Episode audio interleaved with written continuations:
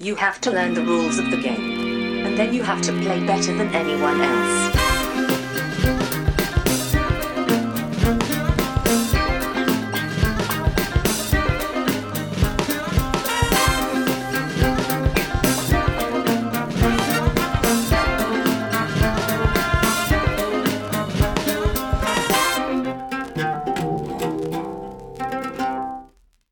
Hej välkomna till Vem styr det mellan turerna? Podcasten där vi pratar om spel. Jag heter Marcus Brisman, med mig har jag som vanligt min bästa vän och kollega Elwood till min Jake, Johan Järrud.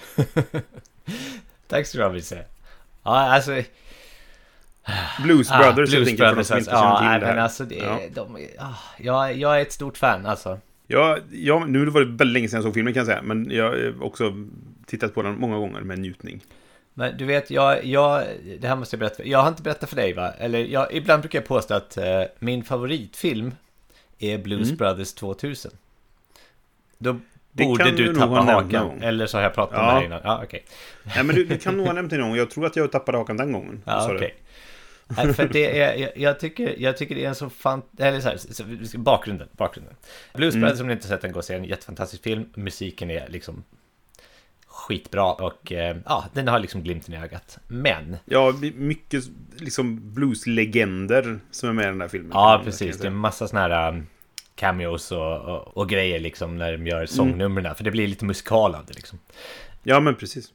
Och, och, och det är kul. Och väldigt så här citerbar film också. Mm. Men i alla fall då, alltså, det, det här var någonting som de inte... Det är lite filmfakta här nu. Det var någonting som de inte tänkte på när de gjorde filmen, men det blev berättat för dem senare att ni har nu ett rekord av mest, flest antal kraschade polisbilar i en film. Ja, Det var väl nästan till och med största eh, alltså seriekrocken på film. Det var inte specifikt bara polisbil, utan Ja, störst, tror jag i alla fall. Om man kommer ihåg rätt. ja det, kanske var, det kanske var rent av bilar, inte polisbilar då. Jag, jag tror det. För anledningen till att jag säger polisbilar, det är i film nummer två. Då tycker de att, men det här ska vi ju slå. Ja. Så, så då är det en scen där när det är så här typ seriekrock med polisbilar, när de blir jagade av polisen helt enkelt. Och så mm, är det en, eh, vad heter det, sån här roadblock. Och så kommer de att köra rakt igenom den, men alla polisbilarna som är efter kraschar. Och sen då så är det alltså flera minuter så här, av Mm. poetisk scener när polisbilar flyger runt och kraschar in och ut och fram och tillbaka. Och, och så här, det är helt Mm. fysiskt omöjligt att det kan hända, men jag tycker det är så fascinerande. så där kan jag sitta och titta på. Sen tycker jag faktiskt musiken är ganska bra i den andra filmen också. Handlingen är, är det är inte därför man ser den. Eh, Och jag tror att det är ingen riktigt Ja, bra filmupplevelse egentligen. Men det är ganska ballt i slutet när de gör så här cameo overload på de artisterna som är med i den slutgiltiga sångtävlingen. Liksom. Jo, men, alltså, jag tror att det var det jag kanske invände mig mot när jag såg filmen. För att det var som att vi måste slå bara, vi måste vara värre än den första filmen. Och, och det var så här, varför då? Precis. Kände jag väl kanske det. sådär. Nej, ja, den passar ju inte in heller den här andra filmen på våran analogi här nu. För att eh. Jake är ju inte med. Det är ju bara Elwood som är med. Nej, men precis. Så att den går bort lite på det sättet. Ja, och sen så, det, det som kanske är bra med andra filmen är väl att det är väl... I den filmen så är det mer folk som kanske en eh, lite yngre person kan känna igen. Eller sådär. Det är fortfarande gamla människor. Inte CC Topp med till exempel. Så, här, så det är fortfarande liksom inte nytt direkt. Men... Eh, ja, precis. Nej, Eric Clapton. Och det är lite mycket- Ja. De är på någon countrygrej, så det är massa så här countryfolk med också, är det inte det? Jag tror de kör lite, lite olika liksom um, genrer för att liksom ja, vidga sig lite på något vis. Ta ut svängarna. Och det är så här. eh, I, I första filmen så, så kommer de, de ska ha en spelning och så visar det sig att de är, det är en countryklubb. Så då spelar de eh, alltså, Rawhide. signaturen till Rawhide. Precis. Och i, i andra filmen så spelar de Ghost Riders in the Sky för att det. de var tvungna att slå Rawhide. Eller så här. Så det, på något Med sätt så känns det som att de ska skittaskig överglänsa datoranimation allting. också. Det måste vi Ja, tillägga. jag vet. Superkackigt är det. Ja. Men de- den filmen är så dålig, och har, men fast den har så många så här må bra-moment. Så jag tycker att den är sevärd i alla fall.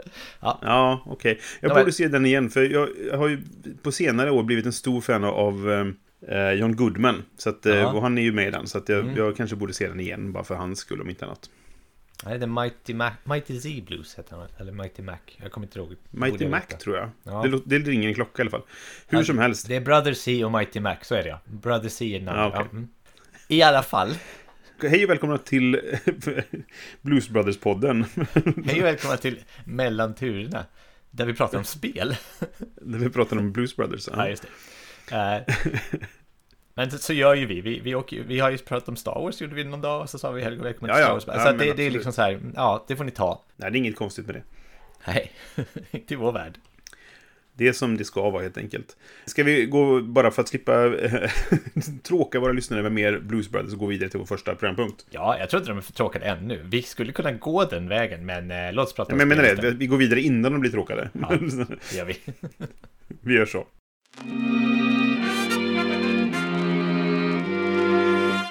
Då ska vi prata lite grann om vad vi spelat sen sist. Jag har ju varit på spelkonvent. Jag har varit på Mm. Borås spelkonvent. Där jag bland annat spelade med, med Micke från Mindy och Matti, som också är en del av Mindy-familjen. Och så Fredde då, som eh, har varit med tidigare. Det hörde ni i vårt förra avsnitt där vi pratade om Tawantinsuyu. Just. Så det spelade jag bland annat, men det ska jag inte prata om nu. Nej. Jag spelade väldigt mycket saker. Men det jag tänkte nämna specifikt är ett spel som jag spelade för länge sedan. Och som är lite av en klassiker i mina kretsar, så att säga. Men som jag insåg då att jag inte har spelat sedan 2015. Oj. Det är Let Nisco. Ah. Jag hade alltså inte spelat det på länge, men vi, vi spelade det en gång nu för jag ville att, att Micke och de andra skulle få testa detta. Mm. Och jag kände att jag behöver prata om det, för det är ett så himla fint spel. Jag tycker man kan säga att det är ganska bra för vad det är. Ja, men det, det kan man väl säga i och för sig, för det är en väldigt liten låda och det är inte så mycket grejer i den liksom sådär. Men, Nej, Det är, det är ett jättebra spel, jag håller med. ja, men det, temat är, att du, ska driva en, en eh, stugby, eller semesterort liksom på 30-talet i Polen. Det, Letnisko betyder typ summer resort eller något liknande på, på polska. Och det är, det är typ worker placement mer eller mindre.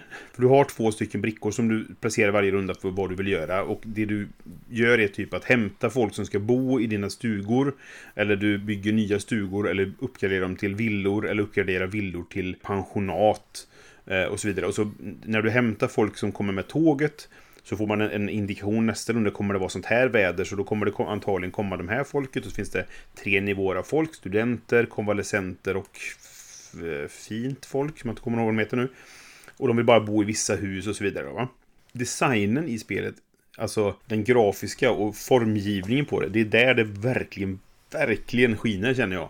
För att det är så mycket smarta lösningar. För du har, du har kort då för, som visar så här, ja men det här är en student. Och den kan ligga i ett, ett grönt hus. Han, är- det är en grön kant runt honom och så vidare. Och när de flyttar ut så betalar de för sig. Du vänder på kortet och på baksidan står det 100 kronor. Eller 100 slott då. För det är det som de betalar för sig. Samma sak på konvalescenterna med röda. Vänder du på dem står det 200 på baksidan. Och samma sak när du ska räkna poäng sen så vänder man bara på alla korten. Och så är, står det på baksidan hur mycket ett pensionat är värt, eller en stuga är värd och så vidare.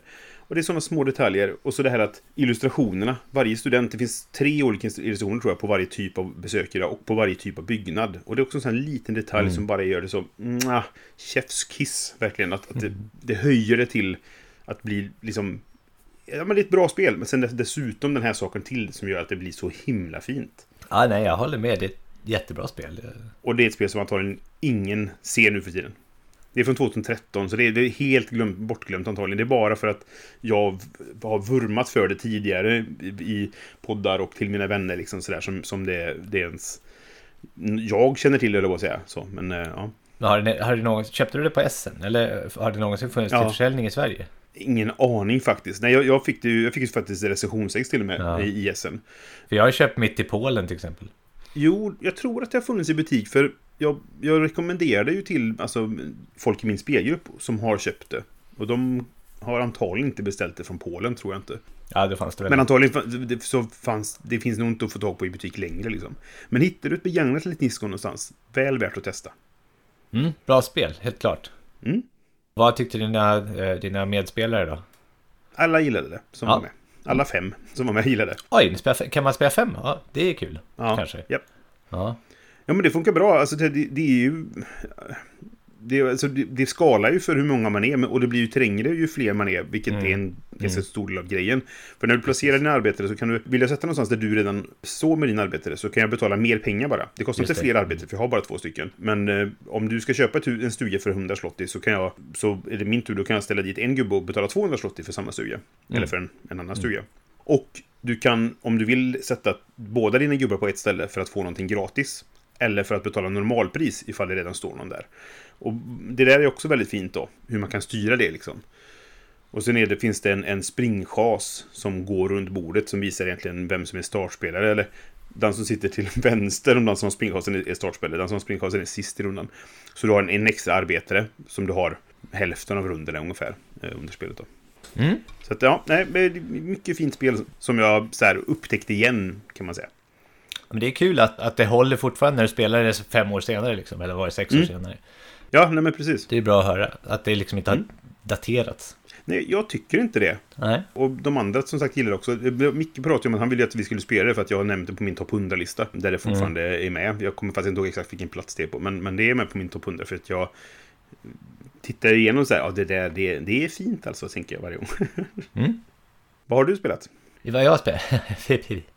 jag har alltså så här, jag hade också planerat på helgen. Vi har fyra eller fem av mina spelkompisar. eh, Vi bokade ett hotell. eh, Och så tänkte vi, Alltså, och ett, konferens, ja, ett konferensrum. Eh, Och tänkte nu ska vi sitta här och spela. Men sen blev jag sjuk. Ja. De spelade Jävlar. 17 spel över helgen. Oj, shit. Det är mer så- än vad jag spelade. Men ja. Så, så min kvota på spelade spel med andra människor än min fru det sen januari 2020 är två. Fortfarande då. Förhoppningsvis blir det ändring på det snart, kan man hoppas då. Ja, precis. Men det här med att ha en liten knatte hjälper ju liksom inte heller. Så att, eh, Nej, det är klart. Däremot har vi spelat online. Så att jag har ju liksom... Ja, Jag är, inte, jag är inte helt svulten på spel. nej, precis. Men jag ska prata om ett av de här två spelen jag har spelat. Mm. Och det är oh, Ja, just det. Chronicles of Empire and Exile. Mm. Och det är liksom lite halvasymmetriskt area control-spel. Skulle jag vilja påstå att det är. Där en spelare spelar Chancellor, tror jag han heter. Som är liksom är den som kontrollerar landet liksom. Och de Mm. andra spelarna är Exiles som försöker bli Ja, som man brukar säga kalif istället för kalifen då. Eller det har vi nog inte nämnt innan, men eh, som...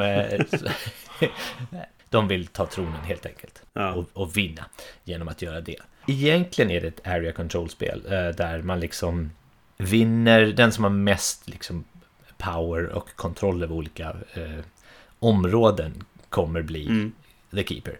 Men, eller eh, chancellor. Men Mm. Det, och det är lite så här klassiskt spel att liksom det kostar rätt mycket att göra en liksom usurper action och sen måste du kunna liksom upprätthålla den också. Liksom. Så att, eh, det är ett sånt här typiskt sån här lite man gör ett drag och så testar man lite av vad gjorde Chancellor nu då så kan man gå ihop lite så här men då blir det så här Mm. mm. okej kommer den här killen stabba mig i ryggen sen. Det är väldigt många klassiska sådana element med i spelet då. då.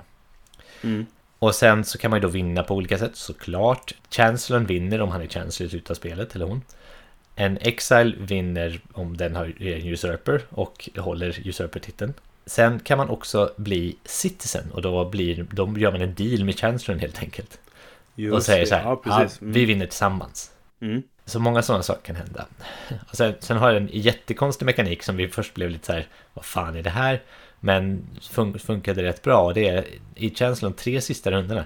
Då slår Chancellorn en tärning för att se om han vinner spelet, eller hon. Ja, just det. det precis. Och så ökar chansen för Alltså varje ökar chansen för runda. varje, Ja, just precis. Så att det Ja, liksom ja. blir lite, det blir lite så här tens där liksom. Just det. Får vi en runda till eller inte att lyckas med detta då? Och vad man kan göra på sin runda då, om vi drar lite snabbt, så kan man göra olika saker. Man kan leta nya kort som man kan använda sen. Man kan mastra, så man får nya arméer. Man kan eh, trada lite resurser, det finns två olika resurser, secrets och eh, coins tror jag. Eller så kan man flytta sig eller slåss. Och, och det, det är ganska klassiska handlingar och, och ehm, det är sånt man känner igen från till exempel Root så, så känner man igen den här liksom lite area control principen Mm. och den. Men det som verkligen det som verkligen har påverkat spelet är de här korten då för de kan liksom ändra olika förutsättningar. De kan ge dig andra handlingar du kan göra. De kan göra Mm. vanliga handlingar mer effektiva. Och sen så finns det också provinser och de provinserna har också speciella förmågor och den som kontrollerar den provins- provinsen får den här förmågan. Så det är väldigt många olika faktorer som kan hända beroende på hur spelplanen ser ut. Ja, okej. Men i alla fall så håller man på där och kör lite så här dragkamp om, om den här tronen. Mm. Och sen är det också ett, det, det, det som, så att säga, det, det som det säljer lite på är att det, det kallas The Oath Remembers, eller någonting så här.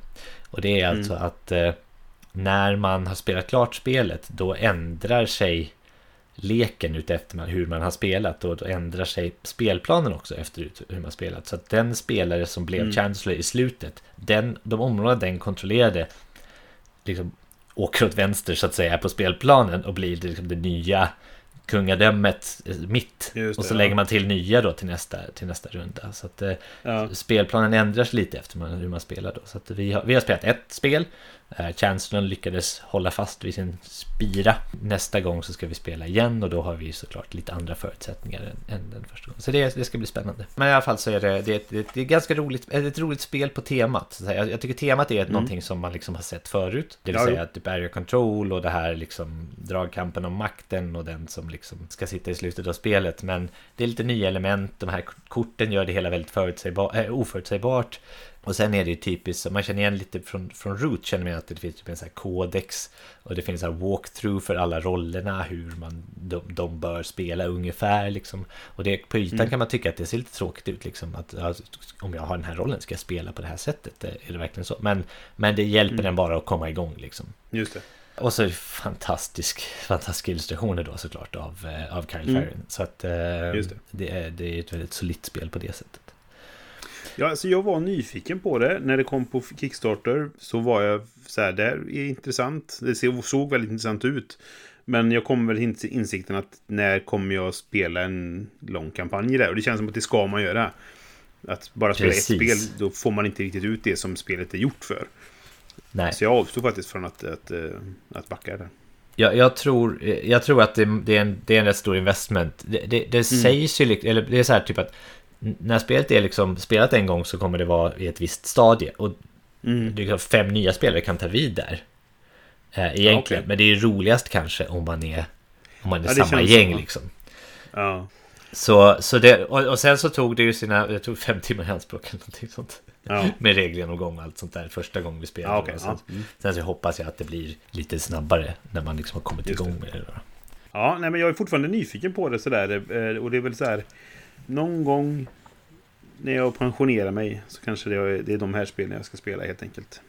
När jag har tid. Ja, men då är fan Oten en stark kandidat. Men nu, Brisse, då har jag det. Så då är det... Ja, då, perfekt. då slipper du investera mm. för framtiden på det sättet i alla fall. Lysande. Men okej, okay, så du, du gillar i alla fall din första omgång och vill ja, spela mer? Ja, men. Mm? Ja, men. men grymt. Då tycker jag vi går vidare till vårt huvudämne. Okej. Okay.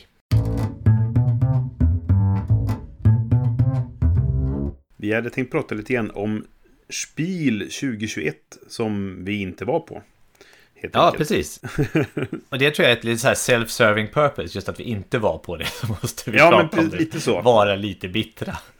Ja, precis. Vi har ju varit på ett antal spel sammanlagt. Eh, du och jag, jag funderar på hur, säga, 2006 var mitt första tror jag. Men då var jag också med va? Ja, precis. Ja, men då, precis. då var då vi åkte buss eh, ja. ifrån Malmö. Just det. Tillsammans med munken också. Mm. Och eh, sen har jag åkt på varje sen dess tills, ja, tills det nu inte var något förra året då. Men jag valde att inte åka i år. Det gjorde du också.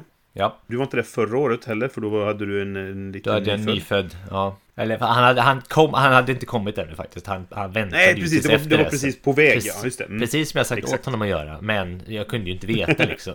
Jag kunde Nej, inte veta, precis. så jag, jag kunde inte lämna en höggravid fru liksom. Det gick inte. Nej, det var rimligt ställningstagande. Ja, ja jag får vara ursäktad. Det var, det var alltså 2019 då. Sen sagt, 2020 så var det ju digitalt. Mm. Och ja. nu då i år så, så öppnar de upp igen med ganska mycket restriktioner då på, på att man var tvungen att ha mask och lite sådana saker. Och mm. vaccinationskort och sånt. Jag kände att ja, flera saker egentligen. Vi hade lite oförutsedda utgifter i familjen. Så att jag kände mm. att jag hade inte riktigt råd att åka. Och dessutom då så kände jag att, att jag...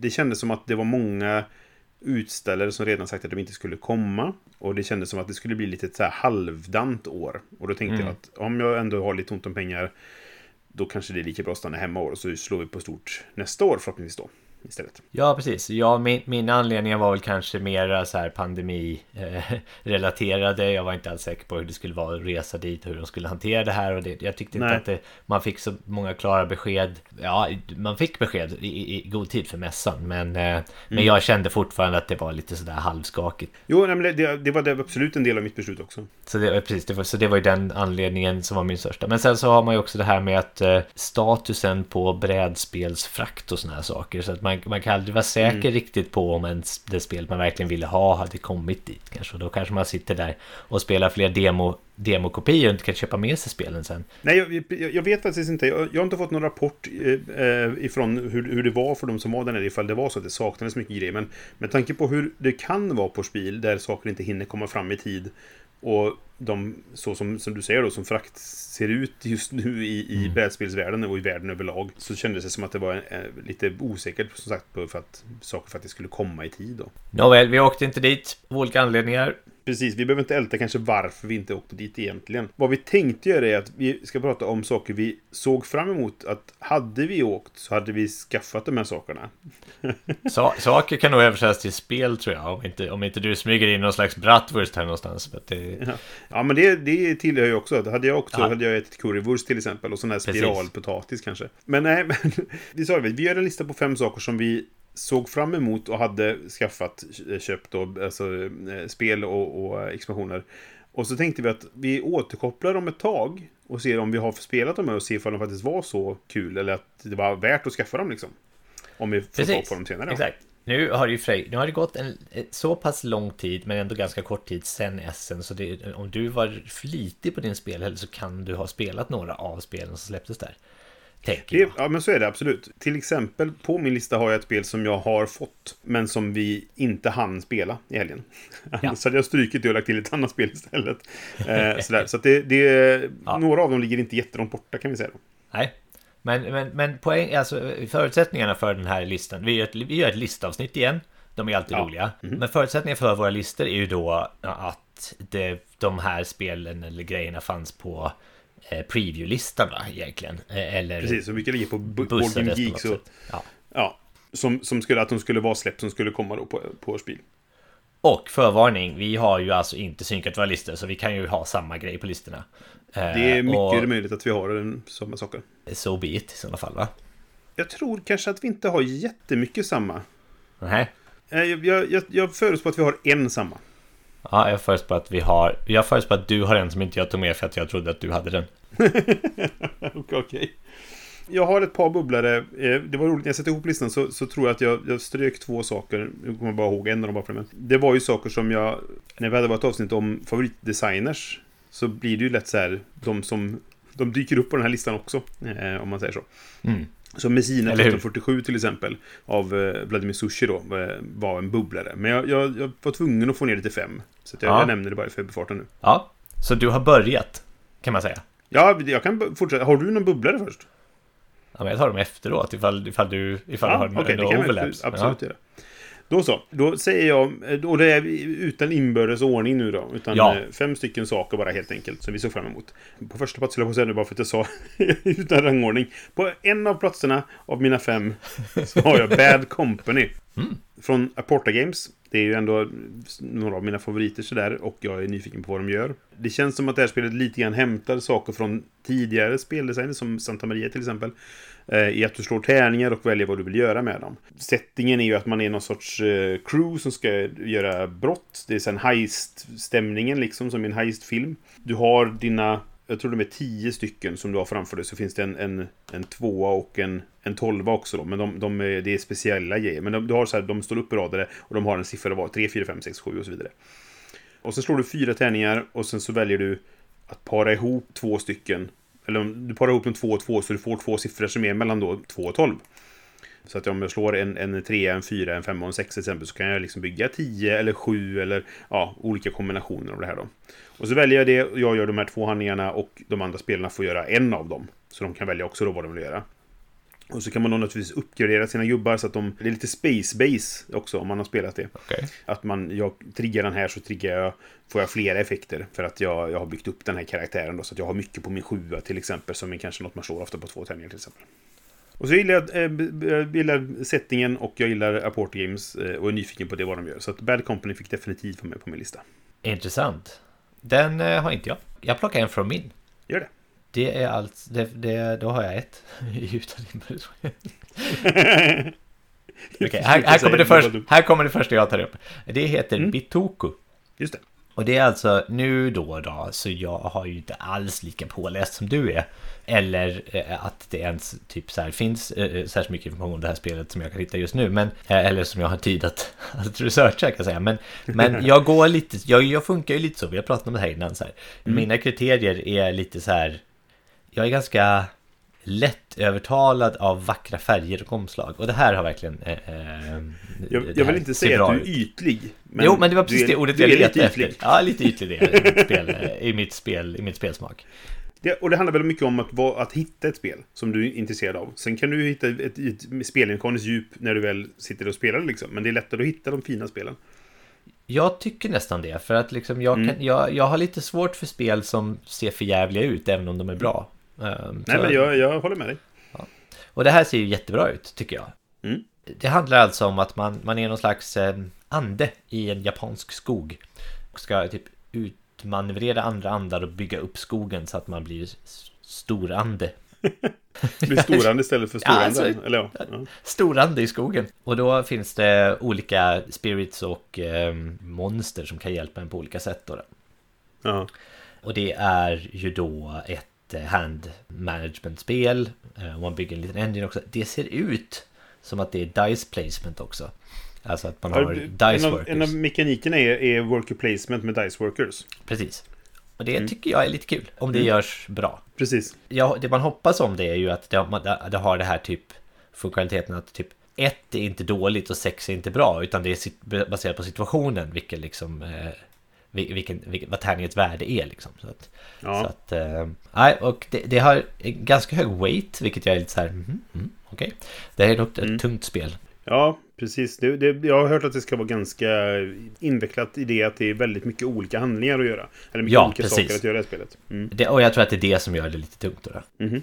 1-4 spelare, 120 minuter. Eh, designat av German P. Milan, som jag inte har någon aning om vem det är. Nej, det är inte ett namn jag känner igen heller faktiskt. Bitoko. Ja, det här var på min radar också. Det, det skulle kunna ligga på liksom top, en topp 10-lista möjligtvis då. Mhm. Jag har sett lite grann. Jag tror nästan att det här redan är recenserat av en del folk. Alltså, för det skickades ut eh, recensionsex och sånt. Så jag har sett lite folk som spelat det och, och lite sådär, tittat lite närmare på det. Jag eh, har haft kontakt med företaget och de, de kommer antagligen skicka till ett till mig. Men de, de hade slut på första tryckningen nu så att de ska höra av sig igen i, i december. Det ser ut som det är yellow va? Alltså, nu ska vi se, det är Devir är det. Devir Ja. och yellow står det på, på Ja, men då är nog Yellow fran- ger säkert ut av franska utgåvan eller någonting. Men ja, det, Devir tror jag har deals med Asmodee Nordic, så att de kommer säkert ju distribuera det här. Cool. Hur som helst, vi går vidare. Jag har en expansion på min lista och det är Maracaibo The Uprising. Ah, självklart. Till ingens förvåning att jag har en Mar- Maracaibo-expansion på min lista. Jag, det är så här, jag vet inte om Maracaibo behöver en expansion, men eftersom det ändå är liksom ett, ett av mina favoriter från Ja. tidigare, nyligen, så, där, så, så var jag tvungen att skaffa detta. Jag har redan fått det, jag har köpt det, jag beställde direkt från tillverkaren. Alltså utgivaren DLP då, för de, de var ju inte där. Nu är det flera som är, det är väl Capstone också som håller på med det där, men skitsamma. Så jag har fått det och jag har pluppat det och sen ligger det i, i, i grundspelslådan och kommer inte spelas på länge för jag måste beta av massa recensionsex först. Men i alla fall. Redo att spela sig alltså. Ja, men precis. Ja men det är rätt intressant. Jag tycker det är en intressant fråga du ställer. Så här, för, för vi var ju pratat innan om Fister hur han liksom har inkluderat de här små kampanjerna i sina spel nu. Och liksom, Mhm. Maracaibo har ju en sån kampanj som man kan spela igen och igen och igen egentligen. Så, så, så vad gör expansionen? Nej men det är kul. Du får rapportera tillbaka. Ja, och det, och det är en, en... Om det är en till kampanj eller om det är en påbyggnad på kampanjen, det vet jag inte riktigt. Men det är mer kampanjkort med i alla fall. Eh, Och lite mer saker där. Och sen har de eh, bytt ut playerboardsen så att de är dubbel, det är som dubbeltryckta. Så att de är, det är små gropar i dem som man lägger sakerna i och det ska ligga still och är fint sådär. Förutom att de var snett tryckta så allting var skevt. Så att jag, jag gjorde faktiskt som någon på, på Board Geek föreslog att man, man, jag för man vek den liksom på mitten och sen limmar man ihop den med någon sån här dubbelhäftande tejp liksom. Så Okej. jag skålade loss den och, och satte den så att den var aligned liksom. Och sen limmade jag fast den. Så jag, Ja. jag, jag gick, eh, begick våld på dem det första jag gjorde när jag packat upp dem. Där har jag OCD när det gäller saker. Jag, jag fixar inte att det, det är så snett som det var liksom. Ja, okej. Nej, det hade jag kanske också gjort. Jag hade, jag nog inte varit så liksom, jag hade nog inte gått och letat efter, eh, efter lösningar om jag inte vetat om att det fanns en. Utan jag hade mer gått och surat över det. Och typ aldrig spelat Nej, spelet jag var inne och kollade på andra saker på, på BGG för jag ville se Ja, vad det nu var. Så såg jag någon som nämnde det liksom. Han bara undrar om man kan bara skära längs med den här kanten och så dra, slidar man det lite. Jag bara ja det borde man kunna göra. Så testade jag och det, bara, det gick ju bra. Ja. Så att ja. Bra. Så det, de, det är också en sån liten extra är en ganska stor, dyr låda för att, just för att man ska få med alla de här grejerna. Liksom. Det ser jag, ser jag fram emot att testa vid tillfälle. ja. Nästa på min lista. Vi stannar i Japan. Mhm. Och då är ett spel som heter Shinkansen Zero K. Okej. Det är ett tågspel. Just det, ja. Man bygger höghastighetståg i Japan. Verkar inte skitavancerad utan igen återigen tema här. Eh, jag, eh, jag är ju lite så här, jag skulle inte kalla mig en vad heter det, sån här eh, japanofil. Men jag är ju väldigt intresserad och tycker jättemycket om att vara i Japan. Och Shin- Shinkansen är roligt. Så att då vill jag gärna spela om det också. Och det handlar ju om att bygga tåglinjer helt enkelt i Japan på något sätt. man, man bygger ett tåg varje runda och sen så beroende på hur det är konstruerat får man olika poäng och det kan också unlocka andra actions liksom. Så det verkar ett, ett trevligt litet eh, spel om tåg. jag, är, Ja, jag jag vet vet, inte som det är, jag vet inte, jag har inte gått så djupt in på det här så jag vet inte om det, jag är, Nej. det, det, det, är, det är den typen av beskrivning som har blivit, mm, okej.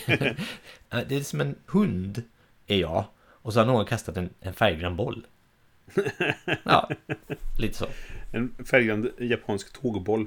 Ja, Mm. Alltså jag, ehm, jag kollade på det och jag, jag registrerade. Jag, jag tänkte faktiskt på dig när jag såg det. Men det lockade mig inte alls. Jag är inte alls lockad av tåg. Moderna tåg gillar jag. Ja. Moderna tåg är kul. Gamla tåg är tråkigt.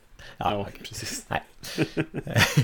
Men så i alla fall. jag, då- jag är inte alls så inne på Japan som väldigt många är. För att det, Ja. det är ju ett populärt eh, det är ju- plats att sätta Det är spel ju inte för att vara unik jag är intresserad av det. Men, eh, Nej, nej, precis. Men i alla fall. Och det är lite sådana här spel som jag tycker jag brukar gå och leta efter. Som, det, det här känns som ett Mm. spel som inte... Det, känns, det är inte no, Ludonova är det för ifrån. Men eh, designen, aldrig talas om. Nej, Det känns som ett lite sådär udda spel som eh, i sin enkelhet kan ge en ganska ja, men som man kan hitta där nere liksom. Absolut. kul, eh, bra upplevelse. Sen vet man, vet man inte hur, lång- hur länge sådana spel håller. Nej, precis. Men eh, temat, igen. Okej. Nästa på min lista är det som jag tror eventuellt är våran crossover. Och det är Boone Lake av Alexander Pfister.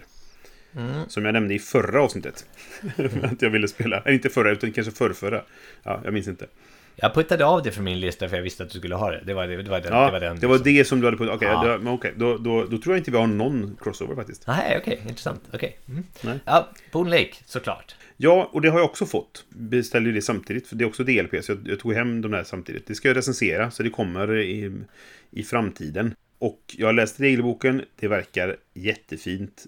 Det känns som det är ganska mycket poängsallad. Du gör detta så händer detta och detta och detta och massa sådana saker. Liksom. Men det har en ganska intressant action selection-funktion där du har... Du tar en bricka, gör handlingen och sen så puttar du upp den underifrån. Och så blir den dyrare att göra igen. Liksom. Det har jag använt i massa spel tidigare. Liksom. Men jag tycker det brukar funka ganska bra. Och så är det lite så här fint. Jag är lite osäker på exakta sättningen. Det känns som det är lite western-stil sådär. Men Ja. på gränsen till att bli industrialiserat nästan sådär. Men det är väl så här att man, man, man är ett gäng nybyggare liksom som har lämnat staden eller Ja. civilisationen och så har man åkt till det här, här eh, platsen som heter Boone Lake för att bygga ett nytt samhälle egentligen. Det är väl det som är själva... Ja, jag tror det är det som är grejen. Och så finns det... Det, det, är nog en sjö med en stor flod som går igenom. Och, och det är så här... Du flyttar på floden för att...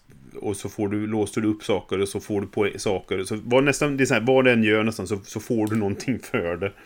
Men det är lite svårt att se exakt hur det kommer bli i spel när jag läser regelboken bara. Men jag, jag är väldigt nyfiken på att spela det. Vi skulle spelat det i, i helgen, men det, det kom annat emellan så vi hann inte riktigt med. Ja, jag är också nyfiken på det. Särskilt som, som jag, jag tyckte att...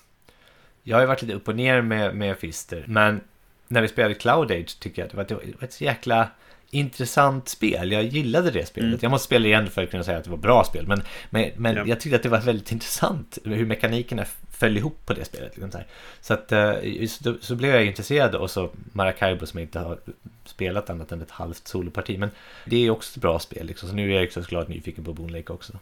Ja, just det. Ja, nej, jag, äh, angående Cloud Age, jag, jag spelar ju igenom eh, kampanjen till det solo. Och nu känner jag att jag har lite grann gjort det spelet. Jag vet Okej. inte hur många gånger till det kommer komma fram. Jag skulle kunna tänka mig att spela det på fler igen. Men jag kommer nog inte att spela det solo igen, för nu har jag liksom gjort Nej. kampanjen där känner jag. Och det har ju också den här kampanjen då som vi pratade om i, i Maracaibo. Ja, Och då undrar Precis. man om Boon Lake också har det. jag tror inte det. Inte som jag har sett hittills när jag har kollat i regelboken i alla fall, så tror jag inte det är en kampanj i det. Eller nej, det är, jag är ganska säker på att det inte är det. Utan det är mer traditionellt. Okej, cool. Vad har du här nästa? Nu tror jag att du, nu kommer vi till den crossover som jag trodde vi hade. Mhm. Och det är Golem. Det är, eh, är på typ plats 6 på min lista. Så Ah, du, du hade okej. haft rätt ifall jag inte... Jag var tvungen att peta ett för att få ner det till 5. Och Golem och Messi- Messina 1347 var de två som jag, som jag petade. Det var Golem jag inte kom ihåg förut. när, jag, när jag tänkte på vilket jag hade Ja, okej, jag förstår, jag förstår. Mm. Men ja, absolut. Och Golem då är ju, nu har jag så här faktiskt gått lite djupare än bara utseendet. Eller ut, temat såklart. Det här Golem-legenden i, i Prags judiska kvarter har man ju liksom, den har man jag råkat på flera gånger. eh, Eh, ja, och, jo, precis. På olika sätt liksom. Mhm. Och den är ju ganska kul. Ja, men det är intressant, absolut. Det var verkligen tema, var det som mest lockade mig. Ja, precis. I spelet så är man ju rabbis då som ska skapa de här golemsarna och liksom styra dem till att göra olika saker. Ja. Men sen är det ju också tre stycken eh, designers varav en är av dem är, av dem är Virginio Gigli. Just. Om du kommer ihåg från min eh, designerlista. för han var ju det gemensamma namnet på ganska många av de spelen jag gillade.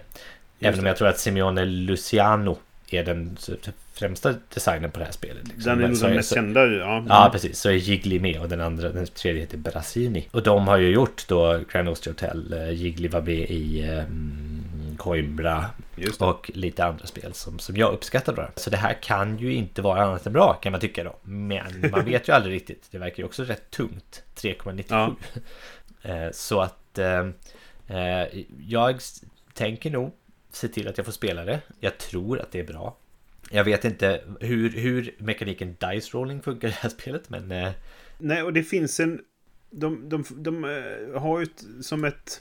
Vad ska jag jämföra det med? De, de, de ett liknande i det här Lorenzo-kortspelet, Masters of Renaissance eller detta, där du har kulor som rinner ut och så väljer du dem och gör handlingar på något sätt. Liksom. Jag vet inte exakt hur det funkar, men de har någon sådär... Eh, Just hur det. man väljer vilka handlingar man gör är lite annorlunda. Liksom. just det, det är precis, det är någon slags kul ton där som... eh, Ja, precis. Nej, jag, jag är jättesugen på att testa det också, för jag gillar temat och det, det verkar intressant. Jag har faktiskt sett eh, lite play, de spelade på Dice Tower tror jag det var, som jag kollade lite grann på. Okej. Det, det, ja, jag är sugen på det, och så det ligger precis utanför min, min, mina fem utvalda här nu då, så att säga. Det känns som den av dem som är mest snackis av de som jag har. Ja, ja det är mycket lista. som Golem, det är det absolut. Så den, det, det känner man att det är sån här, den måste jag spela liksom. Den måste jag spela Mm. från i år. Ja, nej men Så där- absolut, jag är också sugen. Så den är på listan. Ja, Yes, jag har en expansion till. Kan du gissa Ja. till vilket spel? nej, alltså... Vilket som helst. Ehm, Okej, vilket som helst, vilket spel som helst. Jag vet nej, men, inte. eh, vi säger så här, ett, en av mina favoriter från förra året. Ja, du får, du får eh, tydligen expansioner till alla dina favoriter det här året då. Ja, det verkar ju så. Ja, Tekenno. Tekken, jaha, oj. Time of Set. Och det, jag, jag känner nästan lika, lite, lite där som, som Maracaibo. Att behöver jag en expansion till det här spelet? Nej, antagligen inte kanske. Men om det, när det är ett spel som jag verkligen gillar, som sköt upp på min topp 100, rätt upp i toppen liksom, så känner jag att det, det vore kul att se vad det, vad det är de har gjort med detta. Ja, helt ja. enkelt. Ja, vi måste spela det igen. Ja, nej men verkligen. Jag, det, jag tycker det är ett jättefint spel. Jag, jag vet nästan ingenting om vad expansionen innehåller, förutom att den har väl sett med sig, antar jag då. Om den heter så så verkar det väl rimligt. Man kan tycka det. Men, Ja. nej, men så jag, jag, är- jag är jättenyfiken på, på vad det är liksom. Och det var så här, jag, jag kände att jag vill inte bara ha nya spel, utan jag vill kunna, faktiskt ha lite expansioner med på en lista också. Så att jag, Okej. jag valde detta istället för Golem faktiskt. Så fick Tekendo eh, Time of Set vara med. För att jag, jag är väldigt nyfiken på det. Vi har ju pratat om expansioner Brisse och jag har ju sagt Mm. att jag är inte sådär jätte... Nej. I, av, i, i, min inställning innan avsnittet vi gjorde så var jag såhär nej. Sen så i Mm. avsnittet märkte jag att jag blev lite mer positiv. Men trots det så har jag faktiskt inga expansioner på min lista. Eh, Nej, och jag, jag är ju inte så mycket för expansioner heller vanligtvis. Men just de här två var så här. Jag kommer skaffa dem. Jag har skaffat en av dem. Jag kommer skaffa den andra. Mm. För på något sätt var de här no-brainers. För det är så här, båda två ligger väldigt högt på min topp 100 och jag, jag ville se vad det var liksom. Ja, men så är det ju. Är, det ett, är det ett spel som är bra, det kommer expansion, så är det sannolikheten när man köper den oavsett om man sitter i en podcast och säger. Så att, eh, jag, håller, jag håller med. Ja, men visst, vissa spel är, köper jag nog expansioner till. Oavsett eh, om jag anser mig vara en, en nykter expansionist egentligen. Liksom. Mm. Mm. Så är det nog. Ja, då, är- det tillbaka till mig va? Bollen är hos mig. Eh, Då ska jag ta ett spel som du har nämnt. Mm. Nämligen Messina 1347. Ah, fast eh, det, det var petat från min lista. Men ja, det låg Ja, ju där. Alltså, jag hade ju sju stycken. Det var Golem och Messina också. Mm. Men jag lyfter upp dem du petar vet du, det är så vi funkar. Ja. Ja, du petar, jag lyfter upp. Bra samspel. Mm. Det är jättebra. Då får du prata om fler spel, så det är ju jättekul. Ja, precis, exakt. Och Vladimir Sushi då, där vi pratar om, gör ju tydligen alltid bra spel, säger väldigt många personer. Och jag vet inte riktigt om jag håller med. Han har ju gjort eh, undervattensspel, till exempel. Ja, så det är, sånt gillar ju inte du. Nej, nej det är sant. Jag vet inte, jag har aldrig spelat det. Men eh, generellt så gillar jag inte spel som eh, utspelar sig under vatten. Nej, det är någon sorts fobi du har. Mm, ja, det, det är något märkligt med det där. Men, men det är inte sagt att han inte gör bra spel. Nej. Och det här verkar ju... Det ser ju bra ut, verkar väldigt intressant och det har liksom det här ett ganska intressant tema också hur man gör med det liksom att det, det, det är en du, du är en familj som lämnar Messina i pestens år liksom och så ska Mm. du ta dig till någon slags ny, nybygge eller ny koloni på vägen träffar du olika sa, äh, saker, så olika folk som du kan rekrytera och, och få med dig liksom Ja, du ska till försöka rädda platsen då. folk från pestråttorna liksom. Sådär. Just det, precis. Ja, det verkar eh, igen ganska komplicerat men också väldigt intressant. Mm. Jag vet inte, jag, nu vet jag sådär inte mycket om det. finns ju playthroughs förmodligen. Ja, jag har Nej, redan jag har sett sett eh, folk spela det. Sådär. Och det var folk på, på Borås Spelkonvent som spelade. Jaha, okej, det har kommit så långt. Uh, Ja, det var ju folk som hade varit på Spiel som hade köpt det. Liksom. Ah, det förstår jag. Men det är fullt av så här små olika tracks man kan manövrera eh, på på olika sätt. Plus Mm. att det finns en tile-laying sektion som man bygger vägar kanske. Eller, eller kanske rent av den här nya kolonin man är på väg till. Ja, du, du, du har ett bräde som är din koloni som du kan uppgradera. Eller du, vad, jag såg på Rado spelade och han, det är alltid lite så här 50-50 för han gör regler rätt och sånt. Men ja, just det. det, det var liksom så här att du väljer en, lite grann en väg hur du vill gå i, i ehm, vad du låser upp eller vad, vilka handlingar som blir extra bra och sådana saker. Fattar jag som. Ja, Okej, så nästan som ett tech tree kanske? Nej, inte riktigt på det sättet, utan det är mer typ så här att du, du väljer en väg och sen så gör du de handlingarna så blir de bättre då. Men så, du kan fortfarande göra andra saker också. Typ, om jag kommer ihåg Ah, rätt nu, okej. det var ett tag sedan jag såg det och jag var inte superkoncentrerad, jag var på det så här i bakgrunden. Liksom. Men det verkar intressant och som sagt, jag, Sushi är ju en av mina sådana här det blir antag... Jag, kommer, jag blir sällan besviken på honom. Även om han inte bara gjort bra spel som du säger då. Men eh, han har gjort många bra spel. Ja, Fast, fast jag säger inte att Underwater City är dåligt, jag bara säger att det är under vatten. Nej, nej, men alltså han, han, han har... Alla hans spel är inte bra, men jag har som sagt... Nej, eh, okej. Av de jag spelat så har de varit som sämst okej. Typ. Ja, och det är väl bra. Det kan man nog tycka. Nu ska vi se, eh, ja just det, han har gjort det här Praga Kaput Regni som kom ut förra året va? Som Precis. inte jag har hunnit spela ännu till Ja. exempel. Men det tycker många om också. Så Jag eh, gillar jag är, mm, Ja, nej, jag, det, jag är intresserad av det här spelet. Trots dess eh, längd och komplexitet. Ja, nej men det är absolut, det är definitivt på min eh, topp 10-lista. Jag har varit i kontakt med dem och eh, vi kommer antagligen få ett ex i andra tryckningen nästa år. Där också. Mm. Mitt sista spel då, det är ju då spelet som petade med sina 1347 från min lista. Om Tekeno-expansionen eh, petade Golem så är det detta som petade Sushi. Och det är bara för att det här spelet är så knasigt att jag, jag måste få spela det. Det heter Picture Perfect. Det handlar ju alltså om att man ska ta en bild, en gruppbild på en middag till exempel, eller när man är på någon semester eller något sånt där. Så ska man ta en gruppbild och alla har varsin liksom uppsättning av vad det nu är för folk då så här, som ska vara med i bilden. Och så har man massa olika mål då att den här personen vill stå Just det, det längst bak eller den här vill stå bredvid bordet till höger om bordet och den här vill vara här. De vill absolut inte stå bredvid den här personen. Och massa sådana krav då som finns. Och de är dolda från början. Men så får man liksom mer... Det är, ehm, det är deduktion. Du får lista ut hur det är och försöka maxa ditt bord om man säger så. Eller det är ett bord med som det kan stå saker på. Och så är det så här, man får liksom placera figurerna så att... För det kan vara någon så här att jag vill inte eh, mitt, att mitt ansikte syns i bilden till exempel. Men då kan du ställa någon som står lite framför dem och, och blockera dem sådär. Men du ser att de ändå syns i bilden. Och så kan man ta en bild då med sin telefon för att se hur det blev liksom i slutändan. Och så får man poäng bara egentligen. Jag, jag tycker temat är så roligt. Och just det här att... att Ja. eh, Och deduktion tycker jag kan vara ganska kul i spel också. Så det, det, Ja, det kan det vara. Definitivt. och så är det, är det det, fast det inte bara är ett detektivtema, utan det är liksom något annat du ska lista ut. Och det tyckte jag var, det, var, det är så lockande på något sätt, så jag, jag måste få tag på det här spelet och, och testa det, för det verkar jätteroligt. Ja, det låter kul. Vilka är det som har gjort det? Det är Arcane Wonder som ger ut det, jag är faktiskt osäker på, Ja. på ehm, vem designern är nu, men det är Arcane Wonder som ger ut det, så det, det, det finns redan ute i USA tror jag. Det var bara att den har precis, jag vet inte om det fan, var på SN eller hur det var, men det, det stod med på preview-listan och Ja. borde väl komma ganska snart eh, även i, i handel kan man tro, hoppas då. Vilket är ditt sista nu då? Ja, nu tror jag du blir lite överraskad. Mm. Men det är It's a Wonderful Kingdom. Ja, och det är inte med på min lista för att det har jag kickstartat. Så att eh, det, det är redan på väg till mig. Det är faktiskt till och med Ja, så jag att jag fick idag, skulle jag bekräfta min adress. Och det, jag tror det fanns inte på, på spel, om det inte fanns någon som de hade Det flugit dit demat, va? möjligtvis. Eh, Demo kan det ha varit, ja. ja. För att eh, det, ska, det kommer ut i handel den 26, tror jag det stod i, i den senaste uppdateringen på eh, Kickstarter. Mm. Och det har ju samma core-mekaniker som It's a Wonderful World. Japp. Men jag, jag, när jag ser de två spelen bredvid varandra, om jag tittar på korten så känner jag att det, det temat passar så mycket bättre i, i en eh, historisk setting. Jag vet inte varför jag känner det. Liksom, Mm. Man ska bygga arméer och wonders och säg, istället, istället för kanske ganska abstrakta liksom, pansarbilar och... Abstrakta eh, pansarbilar. Ja, abstrakta pansarbilar, det var, det var det jag kom fram till.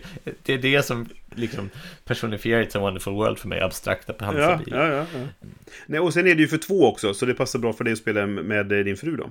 Exakt, plus solo då. Mm. Det är ju lite annorlunda, vad jag förstått det, eh, än It's a Wonderful World. Ja, I det att det är, ja det är ganska likt faktiskt, ska jag säga. Ja, men det, grunden är väl mycket lika, men du har, du har negativa kort som du kan... Man sidar in och hur det nu är. Jag, jag kommer faktiskt inte ihåg alla detaljer sådär, men, men det, det är inte re, rent samma spel fast för två, utan det är lite skillnader verkligen. Precis, Det, det har mekaniken I cut you choose. Just det. Och den tycker jag kan vara väldigt spännande. Eh, om det görs Mm. eh, bra liksom. Ja, precis. Det är väl liksom typ lite som i um, Mad King Ludwig eller Suburbia. När man liksom, någon är Bilder som rearrangear grejerna eh, utifrån vad man tror att den andra vill ha liksom. Ja, det, du sätter ju priserna där. Det, det finns ju ett, ett spel som har mekaniken är ju New York Slice som är väldigt kul, där du ska dela upp en pizza. Och det- är på fler, fler spelare då. I Cut You Choose på två blir ju väldigt tydligt att vill du ha den här. Och just det, det är så det är i, i It's a Wonderful Kingdom, att det är dolt va? Det kanske det är. Jag, jag har för mig att det är det. Det är lite som i Tassimassi. Där man säger så här, vill du ha detta eller detta? Men du vet inte riktigt vad är det, Just vad det, vill jag ja. ha och så vidare. Och det, ja, det, nu, nu minns jag. Det, det, det, det verkar kul. Ja, nej men eh, så det, det är liksom It's a Wonderful World med tema som jag tycker ser bättre ut än, vad sa jag, gråa pansarbilar? Abstrakta, Abstrakta pansarbilar till och med. Ja, det är konkreta trebucheter istället. Ja, precis. Konkreta trebucheter och arméer eh, och grejer. Plus då lite mer, eh, lite mer kanske, jag ska inte säga moderniserade, för det är det inte rätt ord. Eh, uppdaterade regler för Ja, ja. att passa eh, ett och två spelare bättre kanske än, Just det. än det första.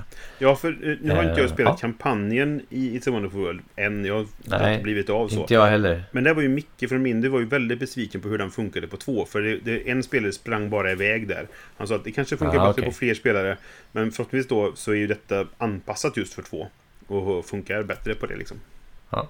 Jag liknade ju It's a Wonderful World med Furnace här Ja, tidigare eh, i ett avsnitt. Eh, Och jag undrade så här, okej, ska jag verkligen äga båda de två spelen? Och nu kommer ett tredje. Men tydligt gillar jag den mekaniken, eller som Ja. grundmekaniken. Just Ja, det. Så att, eh, ja. Nej, och jag kan väl säga så här. hade- det inte varit för att jag hade kickstartat så hade det här varit med på min lista. Absolut. ja jag, jag, jag trodde... Jag visste inte om det var tillräckligt annorlunda för dig för att liksom Mm. sätta upp det, eh, eh, eh, trots att... Men du har ju ändå It's a Wonderful World. Så att, Jo, nej men det, Ja. det var ju tydligen inte intressant nog för mig att, att slänga pengar på det på Kickstarter då. Så att något, något var det som lockade mig med det, helt klart. ja, precis. Mm. Okej, det var våra fem spel slash expansioner då. Då får vi se Som hur vi snart ser det emot. spelat. Ja, alltså två av sakerna på min lista äger jag redan. En kommer jag få tag på ganska enkelt, alltså Bad Company. Tekenu kommer jag köpa och Picture Perfect kommer jag skaffa så fort jag får chansen. För det verkar väldigt kul. Så att jag, vi, vi, vi kommer återkomma med vad vi tycker om dem helt enkelt. Ja. Det är bra att du har en plan, för jag har absolut ingen plan om hur jag ska ens ska köpa de här sakerna eller få dem spelade. Om med tanke på hur mycket jag spelar just nu så lär det ta till 2024 eller någonting tills jag har hunnit igenom den här listan. Det är ju risken såklart. Eh, för, för grejen med att inte vara på SN, det är att du inte köper spelen. Nej. Du, det, finns, det, det här köptvånget finns inte. Du kan prata om spelen, du kan titta på spelen, men du köper dem inte för att du är inte på mässan. Och det är en av grejerna man gör på mässan som är roligt, att liksom köpa spel. Ja, så att man kan sitta där och titta på dem och sådär. Men, men mm. nu sitter man hemma så här, ska jag beställa fem spel? Liksom, eh, Eh, mm. Varför ska jag göra det? Jag har ju en, en liksom hög med spel som jag, som jag inte har spelat redan. Så, här, så det är det. högst troligt att jag inte kommer köpa de här spelen nu. Men jag Nej. hade definitivt kommit hem med dem ifall jag hade varit på SM. I så fall för Kingdom kan du få chansen att spela med mig då. Eh, om vi, ja, precis. När vi ses vid något tillfälle. För att det, det ja, kommer de geografiska ha. förutsättningarna är rätt. Ja, ja men precis. Så att, ja, nej, men vi, vi, får se om vi återkommer i år eller lagom till nästa, nästa sekelskifte. Säga. Det kanske lite var överdrivet. Jag ja, det var väl lite att Innan 2030 tänkte jag. Inte ens, inte ens decenniumskifte. Ja, ja, det är ju ganska... nej, men, eh, ja, men vi återkommer helt enkelt om, om när vi spelat om. Boon Lake ligger ju bra till att spela snart hos mig. För att det, det har jag ja. och är sugen på att spela. Så att det, det kan jag nog prata om eh, i ett framtida avsnitt ganska snart. Cool. Då går vi vidare till vår nästa programpunkt.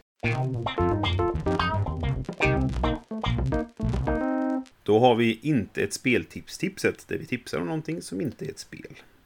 Vill du börja Johan? Med risk för att repetera någonting från förra året. Okej. Okay. Men det är ju den tiden på året. Mm -hmm. Så jag ska tipsa er lyssnare om att göra som vi gör. Jag och Brisse och vår vän Åke. Vi ger varandra ett spel i julkalender. Just det. Så varje vi, vi, det är lite Secret Santa fast vi är bara tre så det, den biten är inte särskilt Det är inte så hemligt. Det blir, eh, nej. nej. det är inte så hemligt. Men det blir, vi lottar ju inte vem som ger till vem utan vi cyklar runt det liksom så här. Så att ja. i år till exempel köper Brisse ett spel till mig jag köper ett till Åke. Och köper ett till Brisse. Hur många år har... Är det fjärde året vi gör detta nu? Tredje tror jag. Ja, det kanske är... Hmm. Ja, Tredje eller fjärde. Du och Åke kanske gjorde det själva en gång. Jag vet inte. Skitsamma. Vad, vad det är i alla fall att man slår in ett spel. Eh, och det är en av utmaningarna då, att man ska slå in ett spel på ett sätt så att när ens kamrat då öppnar en julkalenderlucka varje dag, att det tar så lång tid som möjligt för den att förstå vilket spel det är. Precis, utmaningen är ju att, att det, din, den du ger spelet till ska, ska gissa så sent som möjligt rätt då helt enkelt. Ja, precis. Mm. Och det, det delas ut fina priser till den som gissar först. Nej, det gör det inte. Men äran. Eh, det skulle kunna gjort. Ja, äran, precis. Äran. Och jag tror att den har vann du eller jag förra gången. Jag, kommer jag tror du vann förra året. För jag, jag, det tog ja. lång tid innan jag kom på att det var Castell du gav mig. Faktiskt. Längre alltså, tid än vad jag vågar erkänna. Var det ja. Vi var ganska lika kanske. Eh. Jag minns inte exakt. Men... Om ni vill följa det här så kommer vi väl som vanligt eh, posta varje dag på Instagram ett Precis. foto på, på luckan så att säga. Ja. Och som, är det så att du, du hör detta redan nu då och kommer ihåg det sen så, så vi ber ju att ni inte eh, gissar öppet. Om man vill så kan man ju då gissa till den som har gett presenten. Så att vill man gissa på vilket spel som är Johans kalender så kan man höra av sig till mig och, och gissa för då kan jag bekräfta om det är rätt ja. eller inte. Men inga öppna gissningar för då ger man ledtrådar till, till eh, deltagarna så att säga. Det är faktiskt en rolig grej man kan göra så här i jultid. Och vi eh, tänker väl ge ut det här så att det blir lagom till, eh, till jul, hoppas vi. ja, det borde... Nu ska vi, vet jag inte. Ja, det här borde komma precis före månadsskiftet. Om inte annat får det en bra idé till nästa år. Att göra precis. det här med era vänner. Ja, jättebra tips. Det är jättekul. Jag tycker det, ja. det, här är något jag ser fram emot. Eh, och det är klurigt att hitta ett spel som, som är tillräckligt svårt att gissa. Jag, jag tror att du... Det är 50-50. Antingen kommer du ta det direkt. Eller så tar ja. det kanske ganska lång tid innan du tar det. Det, det, är så här, det är mest tacksamt egentligen att köpa till Åke för han har ingen koll. Nej, nej, nej han kollar ju inte upp någonting i förväg alls. Eh, Om det inte är ett 18x6 du köper till honom så har han ingen aning. Köpa till dig är jättesvårt. Ja, men det är ju bara för att jag också har en så stor samling. det är också kul när man lyckas få det att, att det tar några dagar innan du har gissat. Ja, nej, men så, ja. i Castell, vi var nog eh, halvvägs genom december innan jag klämde det tror jag. Ja, du för det är alltid så här, Spanien första, ganska fort. Första, men... kuber. Nästa, ja, en, en röd kub liksom. Mycket träkuber brukar vara i de första. Ja, men kul, bra tips om man vill ha en lite rolig eh, julaktivitet. Och ge bort någonting, byta julklappar och göra det på ett lite extra kul sätt. Ja, vi, vi brukar ju, ibland gör vi så att vi ger bort ett spel från vår egen samling och det är inget, det är inget fel i det. Nåväl, ditt ska, tips. Ja. Inte tips. Ditt Ja, ja, eh, ditt inte tips-tips? Mitt eh, inte speltips-tips. Det är fortfarande typ spelrelaterat, för det handlar om kortlekar. Och eh, själva tipset är väl egentligen Det att, får det vara. att kolla närmare på detta. Jag ska, jag ska ranta lite om det här, för jag tycker det är så jävla intressant. Och det är en sån här sak som man ibland folk frågar typ så här, vad, vad är en fakta som du känner till som du inte, nästan inte kan tro på för att det är så konstigt. Just det. Och det är någonting som kallas The 52 Factorial. eller Det, det heter väl inte det egentligen, men det, det handlar om att hur många sätt du kan blanda en kortlek på. Inte blanda den, utan hur många konfigurationer av en blandad kortlek som finns. Kan man säga. Och eh, jag ska eh, eh, lägga, hoppas jag kommer ihåg det nu, och lägga länken i, i, i så att ni, ni kan följa den här till en film som handlar om, det finns säkert flera också, men den här som var den som jag hittade. Och den hade ett väldigt bra exempel på hur man kan kanske börja att förstå i alla fall den här enormt stora siffran. För vad det är, att, det heter eh, 52 Factorial är ju för att har du en kortlek som består av 52 kort så kan det översta kortet kan blandas så det hamnar på 52 platser i den här kortleken. Och sen nästa kort kan hamna på 51 platser och sen nästa på 50. Så man tar 52 gånger 51 gånger 50 gånger 49 och så vidare. Liksom då, va?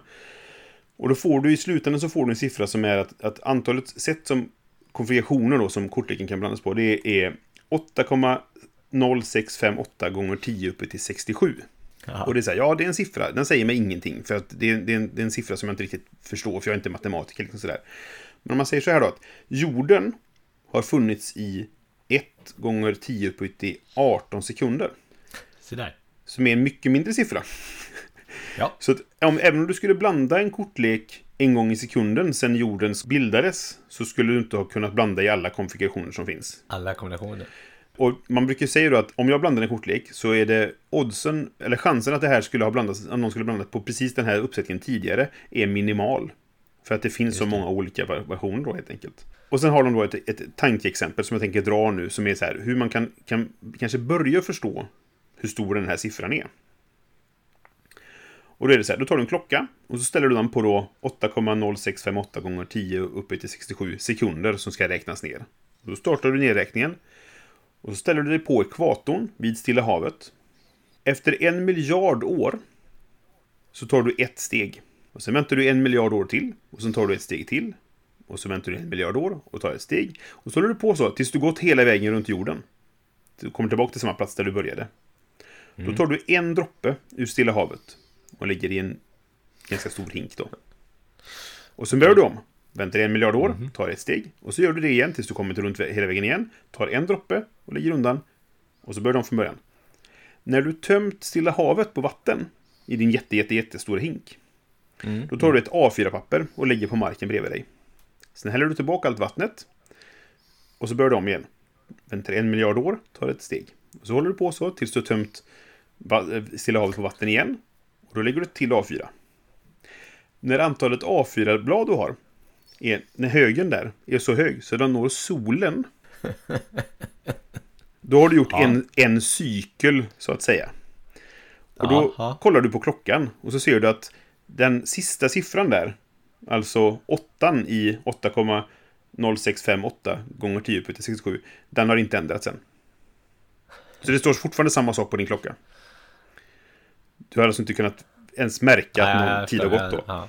Om du gör hela den här processen, cykeln då så att säga, att gå, tömma vatten, lägga papper och så vidare upp till solen. Om du gör den tusen gånger, då har det gått ungefär en tredjedel av klockan. Okej, ja. Och, och med, det, med det här så är det så här, min hjärna exploderar och så är det sån, det är en sån sjuk stor siffra så det, det går liksom inte ens att förstå. Men med det här exemplet så kan man i alla fall få ett litet hum om hur enormt stort det är då. Ja, Det är helt ofattbart alltså. Egentligen. Ja, det är faktiskt ofattbart, fast man kan i alla fall greppa det lite grann sådär.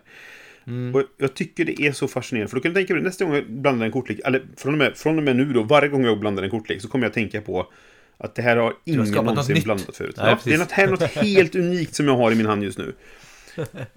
Och det, kan, det är också intressant att tänka om man pratar om det här med slump då. Liksom så att, för jag, jag, på något sätt så känns alltid en tärning mer slumpmässig än min lek när jag spelar Dominion till exempel. För vad jag drar ur min lek i Dominion, det, det är så... Det, det känns inte lika slumpmässigt som jag skulle slå en tärning. Men det är det ju kanske inte. Nu består den sällan av 52 kort. Och Du egentligen drar, spelar du drar inte jätte... ett kort heller va? Nej men precis, det är ju det som är, det, det spelar ju, alltså om, om eh, det här eh, estaten ligger som första kortet eller tredje kortet, spelar för jag kommer få det på min hand om fem i alla fall. Samma sak spelar man poker, så det, det spelar ingen roll att den här, ingen någonsin har blandat leken på det här sättet förut. För vi delar ändå ut så pass många kort att man kan få en, en, en Royal Straight Flush i vilket fall liksom. Men jag, jag, jag, tycker, jag tycker det är fascinerande och jag kan tipsa om att, att kolla närmare på detta. För jag tycker det är väldigt intressant i alla fall. Du får eh, länka en, eh, en video där i, eh, i, i, kommentaren till Mm. Jag ska göra det här avsnittet. Så att man, kan, man kan se på dem. Det finns andra också. Jag upptäckte ett par eh, jättetrevliga YouTube-kanaler i samband med att jag kollade på den här videon som, som också pratar om matematik och sannolikheter och sådana saker som är jättespännande. Ja, Så det, det är mitt tips. 52 Factorial då om, om hur många gånger sätt man kan blanda in. intressant tips. Ja, du har, ju, du har ju fått mig eh, lite uppe i varv med eh, Hall-problemet och det här verkar ju... Ja, jag eh, vet. Det, det var ju en barnlek eh, jämfört, jämfört med det här. Nej, och du, väl, du tror väl fortfarande inte det här Monty Hall, du litar inte på att det faktiskt är en grej?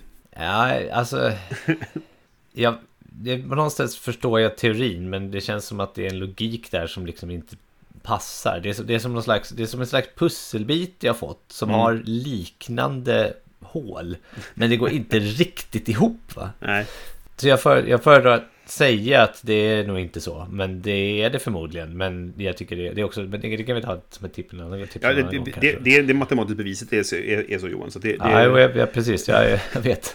Men det, det borde inte funka. Det borde inte vara så. Nej, nej, nej, verkligen. Det, det är Ja. kontraintuitivt kan man säga. Och det är Precis. som, är, har du inte hört talas om det tidigare så är det ett bonustips nu då. Att du kan eh, googla Mm. lite grann på Mon The Monty Hall Problem, eller The Three Doors Problem. Tror jag det kan kallas också. Och det är också väldigt matematiskt intressant och handlar om, om sannolikhet och, och, och sådana saker som kan vara kul att titta på. Ja. Vi går vidare till nästa programpunkt.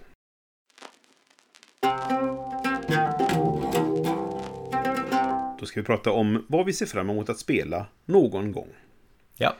Jag ser fram emot att spela ett spel som heter Roll Camera. Och det hörde jag talas om idag. Ja, Intressant det, att du det stod med på preview-listan till Essen till exempel. Ja. Mm, Och jag, jag har fått hem det här spelet och jag kanske, tar till det, kommer spela det imorgon. När vi ska komma Jaha. hit, eh, folk och spela. Så att jag, det ser jag fram emot att spela imorgon, eventuellt. Vi får se. jag är ju, som kanske vissa känner till då, väldigt stor intresserad av film. Jag är cineast. Eller vad man vill kalla det då. Och tycker att film är väldigt intressant. Och det här spelet handlar ju då om att man ska... Det är ett samarbetsspel där man ska skapa en film. Eller man är, man är ett, ett filmteam som ska helt enkelt eh, filma, eh, spela in en film. Och det görs genom om att man slår tärningar. På sin tur så slår man ett antal tärningar och de visar då olika saker som behövs till att göra filmen. Ljussättning, kamera, skådespelare och sådana saker då va. Ja, Och man ska helt enkelt göra ett antal scener för att bygga upp filmen och så får man poäng då för att eh, lyckas ja, få till en film som är, är, har tillräckligt god kvalitet.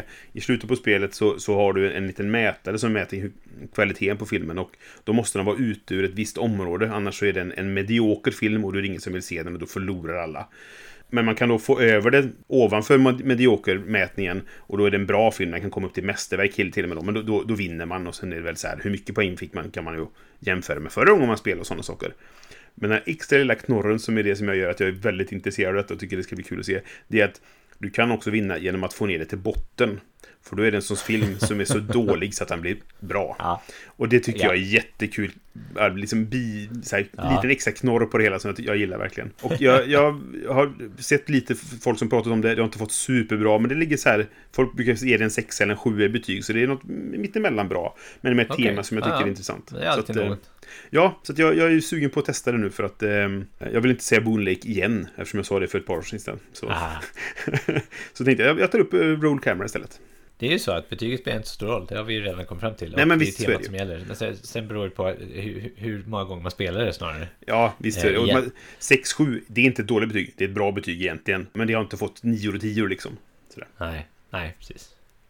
Ja, och inget släktskap då med roleplayer. Nej, precis. Nej, In- det- det förutom in- att det är tärningar. Ja, precis. Men det här är samarbetsspel, så det är vä- väldigt lite likheter egentligen. Men så, nej, jag, jag är... Bra, jag är gillar glad att vi utredde det liksom. Mm. Ja. Ja. precis. Det, är- det är utrett. Vad ser du fram emot att spela? Ja, det var jag också ja. Just det. Eh, Jag, alltså, eh, jag, det här är en jättekonstig känsla jag fick idag. Okej. För jag fick senaste numret av Tabletop Gaming. Ja, just det. Och promokorten den här gången. Tänkte jag, vad är det här? Vad är det här för någonting? Det är som en... eh, Det, det var som en, en, en blixt från det förgångna Okej. slog ner i mitt favorit-IP. Okej. Det var nämligen kort till något som jag inte ens visste fanns. Talisman Star Wars Edition. Ah, okej. Och jag har spelat Talisman så många gånger när jag var, när jag var yngre. Alltså jag, och jag hade, jag liksom hade den svenska versionen men jag köpte engelska ut, utgåvor av expansionerna och jag hade, alltså det var och vi spelade och vi spelade och vi spelade och vi spelade. Och nu så när jag satt och såg det på så här karaktärer från Star Wars istället för Thief och, och Monk och det här. Ja, det. Och platsen och den här lilla stämningstexten liksom så här. Eh, på ett av korten stod det "Ja, nu har det kommit en druid och befäster den här platsen, så här, besegra den eller någonting. Så det var precis samma typ av text som var på de andra eh, korten och sam, typ lite samma då du har will och strength liksom. Fast Ja, du har Ray och Darth Vader istället för, för de här. Så att, eh, och jag, jag fick en sån nostalgichock. Eh, jag är ju lite svag för det här med när man tar ett av mina favorit-IPn och eh, trycker in det i ett spelkoncept. Till exempel det senaste gången det hände var eh, Wrath of the Lich King Just det. på de gamla pandemikreglerna. Den har inte jag spelat ännu. Nej. Men, eh, men den ser jag fram emot att spela också just för att jag, jag känner att det är en ny variant för mig att återuppleva ett IP som jag uppskattat väldigt mycket tidigare. Liksom. Så jag har spelat Ja. Warcraft rätt mycket förut och eh, Star Wars har varit med med hela livet. Då, och så, men men, men, men eh, det blir som en, en gammal vän som kommer tillbaka men har nya kläder på sig. Nej, men det, det, jag, jag, det där köper jag 100%. Jag, vi spelade Splendor Marvel för inte så länge sedan. Ah, Och, okej, just det. Eh, jag är ju inte ett jättestort fan av Splendor. Jag, har, jag, har, jag köpte det, sålde det, fick ett recensionsex, recenserade, sålde det. Man kommer inte undan det. Eh, nej men typ så. Och sen fick jag recensionsex av Sp- Splendor Marvel nu då. Jag bara, ja okej vi kör en gång till då. Men vi hade roligt när vi spelade. För att det blir en extra knorr när man kan prata om att Alltså i det bygger du ett team som ska skaffa Infinity Ja. Stones och Infinity Gauntlet då. Det är ett helt ologiskt, alltså tematiskt liksom Det sådär. blir ofta lite så. Men det som är kul då, typ varför har jag Vulture och Ant-Man och Black Panther på mitt team? Så, Ja, ja. Och det, det blir lite extra krydda. Så här. Jag var, vi pratade om det när vi spelade också, så här, att man, risken är att man skaffar hjältar eller skurkar som man gillar. Som inte ens Ja, passar just nu i Ja, det, det det du gör. Så, att, ja, jag, jag, jag förstår precis hur du känner. Men så, ta- Talisman är ju sådär, alltså Frågan är om det är ett särskilt bra spel. du för att Det är alltså, det inte. spelmässigt är det inte särskilt bra. För det handlar bara om att liksom kitta ut din karaktär med de bästa slumptalen. Det är liksom. också ett Men- roll men- and move-spel. Ja, det är precis det är ett roll and move-spel. Men, men du kan move åt två håll i alla fall. Så Ja. det är liksom inte begränsat det. Men jag tror att det kan vara kul att spela igenom det för att få den gamla nostalgitrippen. Och då om man har Star Wars-tema på det så blir det ju lite nytt också. Liksom. Så att, eh, Ja. jag, jag, jag vet, jag, jag vill gärna spela det liksom. För att Ja, jag tycker att, ja, jag köper det. vad, vad har de gjort med det här liksom? jag, jag tror att det, det, det här är också intressant faktiskt. För att eh, nu säger jag så här, ja, jag tycker det är ett dåligt spel. Och jag tycker inte att Talisman är är ett bra spel. Men jag tror att det, det finns väldigt många som tycker det. Och jag tror att det har väldigt mycket med nostalgi att göra. För det är många som spelat det. Det är ett ganska gammalt spel. Många har spelat det tidigt i, i, i sin karriär så att säga som spelare. Jag spelade det först i vuxen ålder. Jag spelade inte det här när jag var liten. Jag spelade ja, Ah, okej. för tio år sedan kanske första gången. Jaha. Vi gjorde dessutom misstaget att för vi var så här, vi är så många, vad ska vi spela? Det här, ja det står två till fem eller vad det stod på lådan. bara, Vi är sex stycken. Ja, men vi kör i alla fall. Och sen fyra timmar senare bara, Oj. kan vi bara få det här att ta slut någon gång så vi kan göra något annat med våra liv? Kände jag. Ja. Det är helt förståeligt. Ja, men jag vet ju också massa folk som älskar det här spelet. Väldigt mycket liksom. Men, men så, så, här, så här vill jag säga då på den, på den som en replik. Mm. När jag säger, och när du säger att det inte är ett bra spel. Så, så tror jag fortfarande att det är en gemytlig upplevelse i rätt förhållanden. Liksom. Ja, ja, och, ja, och det där har vi pratat om tidigare. Jag skulle jättegärna spela Star Wars Talisman med dig. För att vi Ja. gillar Star Wars båda två. Och, vi hade haft, och det är det som vi sagt förut. Att det spelar ingen roll vad vi spelar. Bara vi är tillsammans och har kul liksom. Och jag, jag, det det är fel av mig att säga att det är ett dåligt spel. Det är ett spel som har massa saker som jag inte gillar i sig. Precis. Så, och det, och jag, jag, jag ska absolut inte ta från någon om de vill spela Talisman. Gör det. Allt vad ni orkar, höll jag på att säga. Men jag, vill, jag är inte så sugen på, på, på Talisman och eh, sådär. Jag tror det drivs mycket av nostalgi. Det finns ganska många spel som drivs av nos- nostalgi. Drakborgen Ja, till exempel är ett typiskt svenskt exempel på, på ett spel som mest drivs framåt av nostalgiska eh, spelnördar. Liksom, sådär. det kan jag vurma för. Det är mitt talisman liksom. Så är det. Nej, så det, det, jag, jag fann, men, men det var lite överraskande för mig själv att jag Ja. kände så, det här spelet vill jag spela liksom. Kommer du Och det köpa var- det? Jag kommer stå och fingra på det i en butik tror jag. Jag kan, jag kan avslöja, du kommer inte få det eh, i din julkalender. Jag tror det hade varit avslöjat ganska Okej. snabbt vilket spel det var. Första beskedet, Luke Skywalker. Hmm. Ja, just det. vi, vi kan säga så här att jag, jag, det känns som kanske ett spel som man skulle kunna introducera min lilla son till när han är Ja, men visst, absolut. vid, vid eh, en ålder där han kan hantera det. Mhm. Ja, men varför, varför absolut. Och ha roligt med honom. Mm. Men i alla fall, det är inte jättemånga av de spelen som vi säger att vi ser fram emot att spela som vi faktiskt spelar. Ja, detta Oath var ju faktiskt ett sånt. Ja. Ja, nej men och det, det, Tick. det här är ju... Det här, jag tror vi nämnde detta sist gång vi pratade om det här att... att eh, anledningen till att jag inte spelar något av spel som är på min... Som jag säger som... Det är för att de spelen jag har på den är spel som Just jag det. vill spela som jag inte ska recensera för att det är de som jag skaffat själv så att säga. Det finns ju naturligtvis alltså, recensionsex som jag ser till att få liksom sådär. Men ofta så är det så att det här ska jag spela någon gång när jag är klar med listan. Jag sa, jag sa till dig och Åke idag att att nu är jag under 15 för första gången på två år. Så det, det går nerför listan. BSK hjälpte mycket till att klippa en del spel som jag inte hade hunnit spela än. Liksom, och, och, eller inte hade Ja. hunnit spela tillräckligt mycket kan man säga. Det var ju bra. Ja, så det är bra. Men eh, ja, eh, kul. Vi får se. Skaffar du det så spelar jag det med dig om vi får chansen. Ja. Det lovar jag. Ja, du, någon, någon gång Mm. så, så ska vi spela det. Absolut. Jag är med. Det känns som att eh, ja, det blir en grej vi gör. Ja. Okej. Då är vi Okej. klara för den här gången. Vi pratade lite grann om vad vi inte skaffade på spel. Helt enkelt. Just det, exakt. Precis. Eh, Och gnällde lite över att vi inte var där. Ja, lite så. Ja, Hoppas ni hade kul i alla fall. Har ni tankar eller funderingar eller förslag på saker vi kan prata om i framtiden? Hör jättegärna av er. Vi finns på brisse.spelradio.se eller johan.spelradio.se. Vi finns på Spelradio på vår hemsida, på Instagram och på Facebook. På Spotify heter vi Vems tur är det? Som vanligt så är musiken gjord av Robin Landahl. Brisse. It's 106 miles to Chicago. We've Got got a full full tank tank, of gas. gas, half a pack of cigarettes. It's dark and we're wearing sunglasses. Hit it! Ja.